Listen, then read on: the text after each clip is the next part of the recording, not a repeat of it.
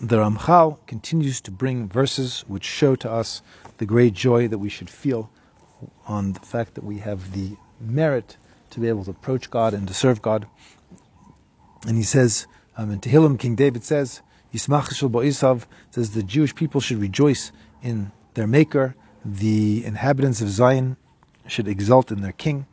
And it says that King David himself already reached, um, very much so, reached a tremendous level in this attribute of, of feeling joy. And we see many verses where he expresses that joy. And he says, Your your conversation, meaning meaning discussing Torah, is so sweet to me.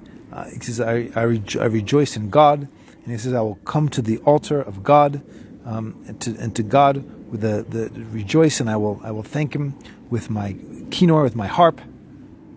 I will thank my God. And he says, My lips rejoice because I sing to you, and my, my soul that you have redeemed. And he says, um, because he says he explains what does it mean my lips will rejoice. He says because he, this this simcha had become so strong in King David, meaning his, his awareness of how the, how close he had gotten to God and the joy which came from that, that his lips actually were just moved on their own. And, and, and whenever whenever he was whenever he would be involved in, in praising God, maybe when he was writing his Tehillim, I'm not sure exactly when, but it says his lips would just like go on their own. And all of this was from the greatness of just the the enthusiasm on, in his soul that was that was burning with joy.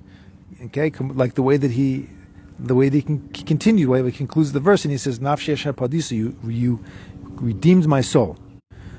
So you know, it's the the connecting to God is unquestionably something which takes a tremendous amount of focus, discipline, hard work, um, commitment. Okay, but the, our response to that should not be, oh, like what a drudge, you know, what a burden, what a.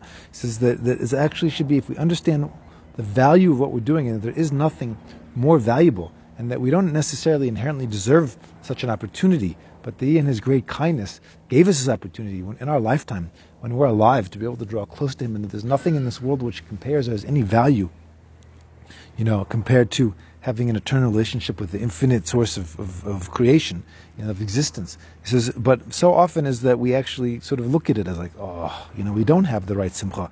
And he says, we find that God actually complains against the Jewish people for lacking this the, the simcha that they should have in serving Him. And it says, you see, the Torah itself says, it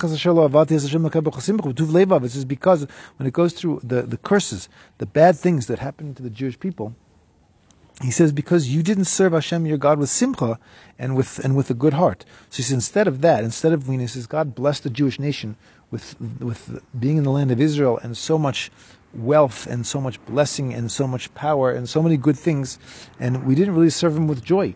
So he says, so as a result, now that now instead of that, now you're going to have to serve me without that. You're going to serve me without the land of Israel, and you have to serve me without being being being, being wealthy and serving without all lacking all those things.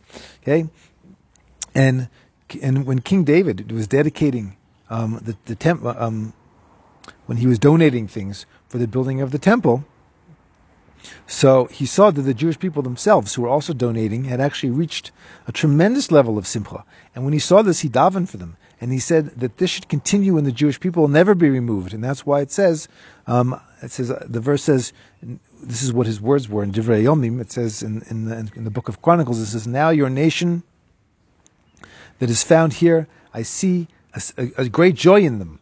Um, and they, all they want to do is want to, they want to give to you, or they, want to serve you, to donate things to you. Hashem, the God of Abraham, Yitzchak, and Israel, our fathers, keep this forever in their in their hearts. Meaning, let the, let them keep this great level of simcha that they have. You know, let remain in the Jewish nation forever. Their heart should always be turned towards you. So we see the incredible, the, you know, the, that when we don't have the simcha, then the God has a real problem with us, and we do have the simcha as we reach the highest levels both on the individual level and on the national level.